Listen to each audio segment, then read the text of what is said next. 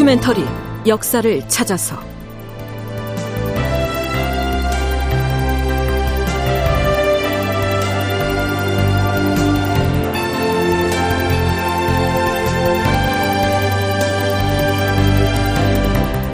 제 1159편 김상궁 그의 권세에도 끝이 있었다. 극본 이상락 연출 황영선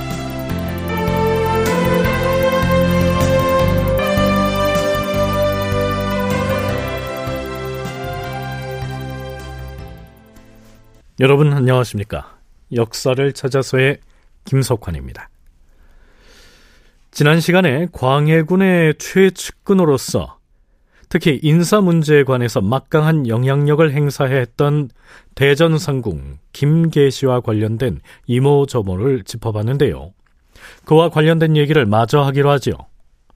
자, 우선 지난 시간에 언급했던 김계시라고 하는 상궁이 어떤 인물인지부터 살펴봐야겠는데요. 조선사 전공의 건국대 신병주 교수가 실록의 기사 등을 참고해서 정리해 놓은 내용을 소개하자면 이렇습니다. 광해군이 재위 후반기에 비판 세력의 목소리를 거의 수용하지 않고 정치적으로 독재를 할 무렵에 그에게 판단을 흐리게 하는 여인이 있었다. 주인공은 상궁 김계시였다. 여기서 시는 똥시자다. 따라서 김계시는 우리말로는 김계똥으로 불리는 것을 한자로 표기해 놓은 것이다. 개축일기에는 가희라는 이름으로도 등장한다. 장록수나 장희빈처럼 후궁지위로 왕의 판단을 흐리게 한 여인들과 달리 김계시는 상궁으로서 국정을 좌지우지한 인물이었다. 광해군과 김계시의 인연은 광해군의 세자 시절인 선조 때부터 시작된다. 김계시는 용모는 뛰어나지 않았지만 비밀스러운 방책으로 광해군의 마음을 사로잡았다. 이후 광해군의 최고 신복인 이첨과 교분을 맺게 되었고 여타의 권세가들과도 자유롭게 접촉했다. 김계시는 이 첨이 영창대군을 영모 혐의로 몰아가는 과정에서 이에 적극 가세하면서 광해군을 정치적으로 도왔다. 광해군의 후원 속에 김계시는 관리들의 인사에도 적극 관여하였다. 위로는 관찰사나 병마사에서부터 아래로 하급 관원인 권관이나 찰방에 이르기까지 천냥, 백냥 하는 식으로 돈이나 뇌물을 받고서 관리를 낙점하는 어처구니 없는 상황도 벌어졌다. 그렇다면 상궁 김계시는 어떤 방식으로 인사에 관여했을까요? 서강대 계승범 교수의 얘기 들어보시죠. 상궁은 그 국녀 위기에서는 상당히 높은 거예요. 상당히 높고 상궁이어야 왕과 직접 대면할 수가 있어요. 그러니까 한양 궁궐 안에 있는 사람 중에서 왕비라거나 이런 내명부에 있는 사람들 가운데서 왕을 직접 대하고 대화를 나눌 수 있는 직급이 상궁이란 말이에요. 높은 벼슬이에요. 아무나 할 수 있는 게 아니고요. 굉장한 권력이 있죠. 의관을 갈아입을 때라거나 하다못해 뭐 지금 말로 말하면 화장실을 갈 때라거나 뭐 식사를 할 때라거나 굉장한 모든 것에 그 전담 상궁이 따라 붙거든요. 그러면은 아무 말도 안 하고 무뚝뚝하게 쫑 하겠어요. 평소에 신하들과 맞대면해서 주거니 받거니 담소 나누는 것을 싫어했던 광해군이고 보면 지근거리에서 늘 대면하는 김상궁과 함께 있을 때에는 무뚝뚝하게 뚱하고 있지만은 않았겠지요. 주상 전하, 소인이 약주 한 잔 따라 올리겠사옵니다. 어, 그래, 그래. 답답한 마음을 알아주는 이는 김상궁밖에 없구나. 음. 음.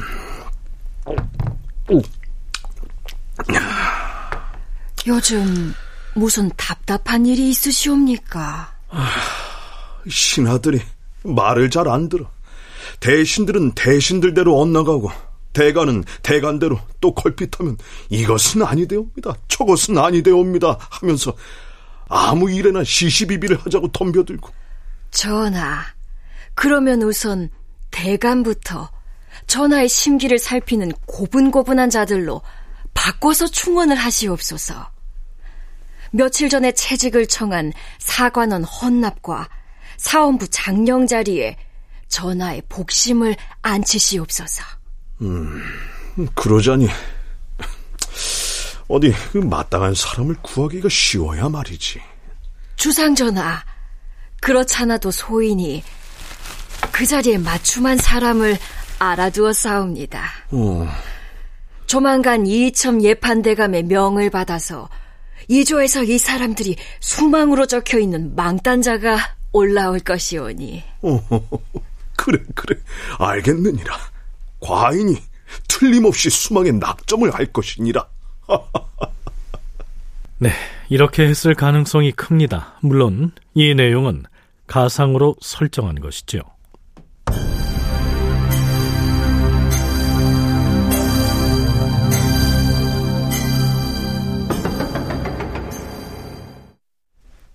상공 김계시에 대한 이런저런 소문은 그의 위세가 사라져버린 인조 반정 이후에 더욱 무성하게 번져 나갔겠죠. 그 김상궁인지 무엇인지 아는 여자 이름 들어봤어? 아, 쫓겨난 광해군의 뒷배를 믿고 온갖 짓을 다 했다는 김계시인지 김개똥인지 아는 그 여자 말이야? 생김새는 볼품 없는데 사내를 꼼짝 못하게 홀리는 비장의 기술인지 무엇인지가 있었다는것만 그런데 그 김상궁이 원래는 돌아가신 선조 임금의 후궁으로 들어갔었다던데 선조가 돌아가시고 나자 새 임금이 된 광해군의 사랑을 독차지했다지 뭐야. 아유, 수해라. 아유. 그러면은 아버지 임금과 아들 임금을 다 그렇게? 그래서 한때 그 김상궁이 선조 임금을 독살했느니 어쨌다니 하는 그런 소문이 한성 저작거리에 나돌았다는 것이라네. 아, 그런데 김상궁 말고도 벼슬자리를 뇌물받고 사고 팔고 했던 궁녀들이 여러 다 있었다는데? 음, 나도 들어봤어. 임가성 가진 궁녀도 있고 정가성 가진 궁녀도 있고 또 무슨 권가 홍가 셀수 없이 많았다고 하더라고. 음. 나도 건너 건너 사는 궁녀 한 사람 있었어. 윤아무개라고. 네. 지금 이 이야기는 꾸며낸 것이 아니고요. 인조 원년 9월 14일치 실록 기사의 내용을 발췌해서 구성한 것입니다. 그 기사 말미에는 김상궁 말고도 조정의 벼슬을 매관매직했던 다른 궁녀들의 신원도 언급하고 있습니다. 궁녀들 중에서 임 씨는 재상을 지낸 바 있는 고 임몽정의 첩의 딸이고 정 씨는 정사룡의 서손녀인데 임 씨와 정 씨에 대한 광해군의 사랑도 상궁 김 씨의 버금 같다. 궁녀 임 씨의 숙부인 임취정과 궁녀 정 씨의 남동생인 정지사는 그 때문에 역시 권세가 대단하였으므로 많은 사대부들이 그에게 빌붙었다. 그 궁녀들 말고도 숙의 허씨는 허경의 딸이고 원씨는 원수신의 딸이고 홍씨는 홍매의 딸이고 권씨는 권여경의 딸이고 윤씨는 윤홍업의 딸인데 역시 권세가 대단하였다. 김상궁만큼은 아닐지라도 이들 궁녀들과 그 일가부치들은 매관 매직에 이리저리 개입해서 숱한 비리를 저질렀던 것이죠.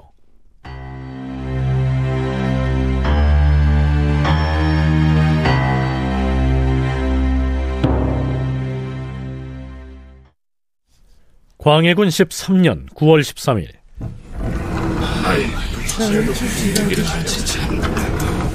아이고 만포 첨사에 누가 낙점됐다는 말 들어봤습니까? 내가 오늘 승정원에 물어봤는데 아직 안 정해졌다던데요? 아 만포가 어디예요? 강 건너면 바로 후고 모랑캐 본거지가 아닙니까? 아 그렇죠. 만포가 얼마나 중요한 지역이고 만포 첨사가 얼마나 막중한 자리인데. 도대체 전하는 무슨 꿍꿍이 속이신지. 전하 나오십니다. 저상전하 납시오.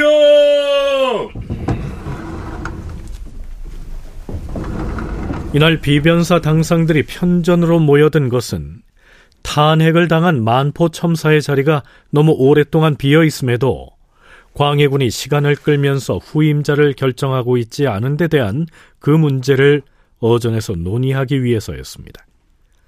전임 첨사가 장호죄로 탄핵을 당한 상태였기 때문에 후임자를 속히 임명해야 할 텐데요.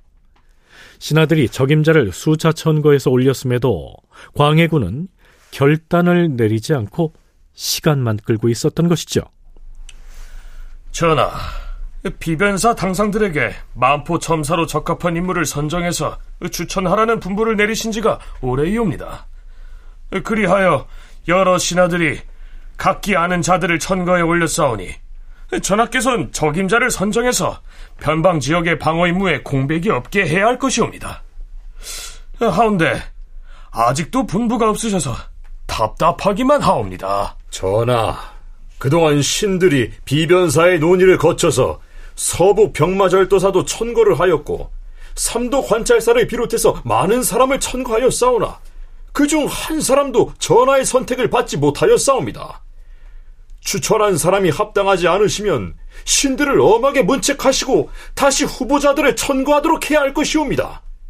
그리고 전임자를 교체하기가 곤란하다 여기시면 특별히 명을 내리시어서 2개월이든 1년이든 전임자를 유임시키도록 명하셔도 무방할 것이옵니다. 그러하옵니다.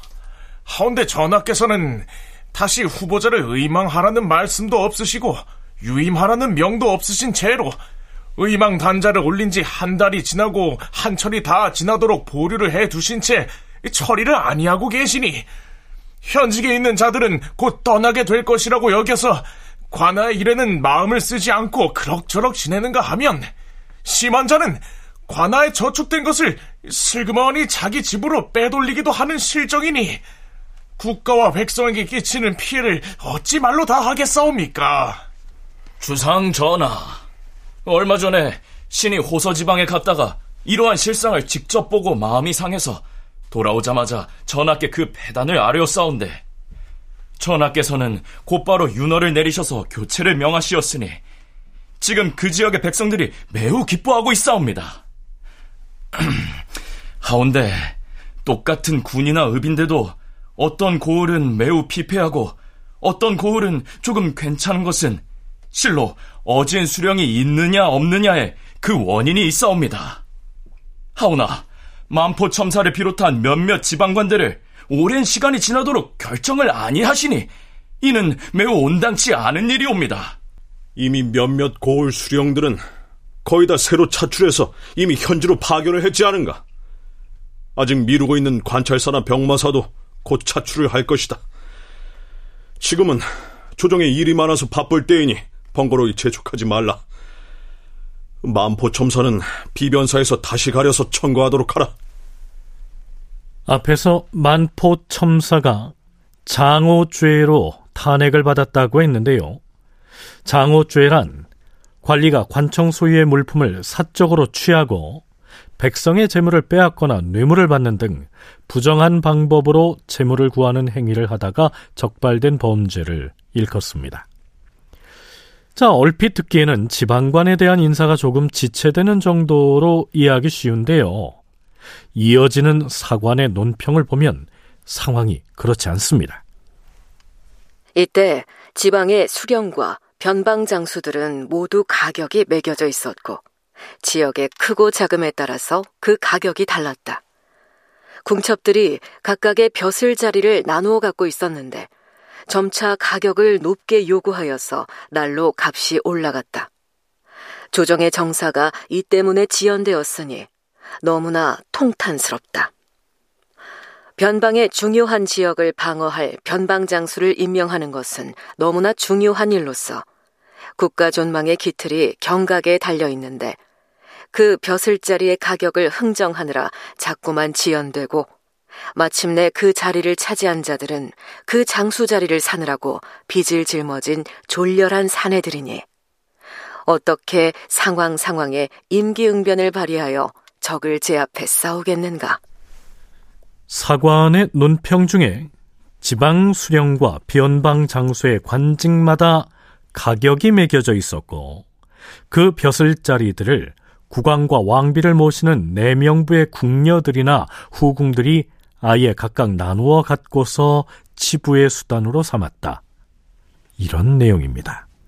문제가 심각하죠.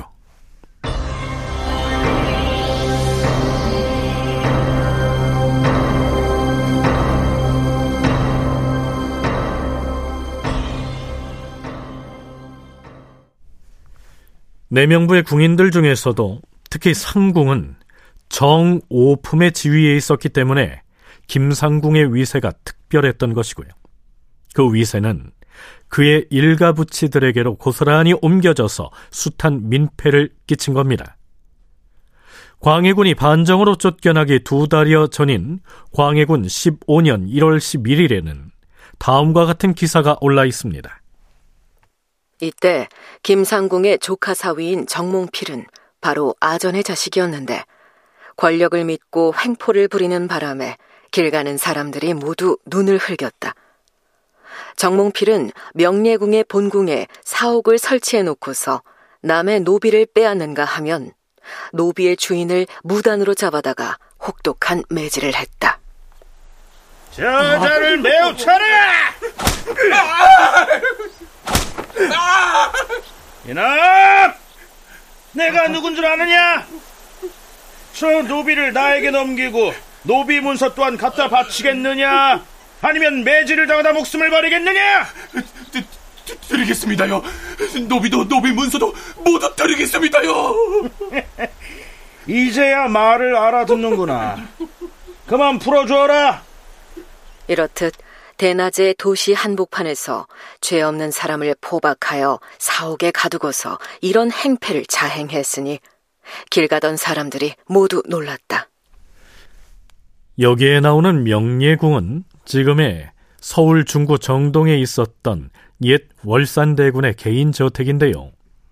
임진왜란이 끝난 직후 궁궐이 모두 불타버려서 갈 곳이 없게 되자 선조가 그곳에 한동안 머무르게 됩니다. 앞에서 김상궁의 조카 사위인 정몽필이 그곳에 사옥을 설치했다고 했는데요. 사옥이란 글자 그대로 개인이 마음대로 만들어 놓은 감옥이죠. 그런 일이 있었습니다.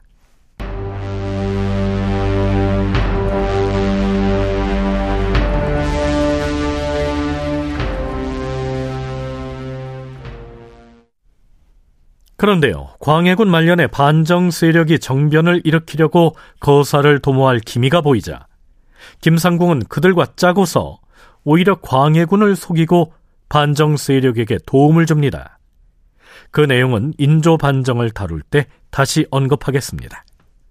하지만 인조 반정이 일어난 바로 당일인 1623년 3월 13일 상공 김계시의 목을 쳐라! 반정이 일어난 날 김계시는 즉시 효수되었고 다른 궁녀들 중에서 정소용은 자살하였으며 윤 씨는 음행을 저질렀으므로 사형을 집행하였다. 그 외에 궁인들의 경우 어떤 사람은 유배형에 처해졌고 혐의가 없거나 가벼운 사람은 방면시켰다. 그리고 광해군에게 악한 짓을 하도록 권유한 궁녀들과 자신이 저주하는 주술 행위를 하고서 인목대비가 했다고 거짓으로 말한 궁녀들 역시 모두 목을 베었다. 다큐멘터리 역사를 찾아서 다음 시간에 계속하겠습니다.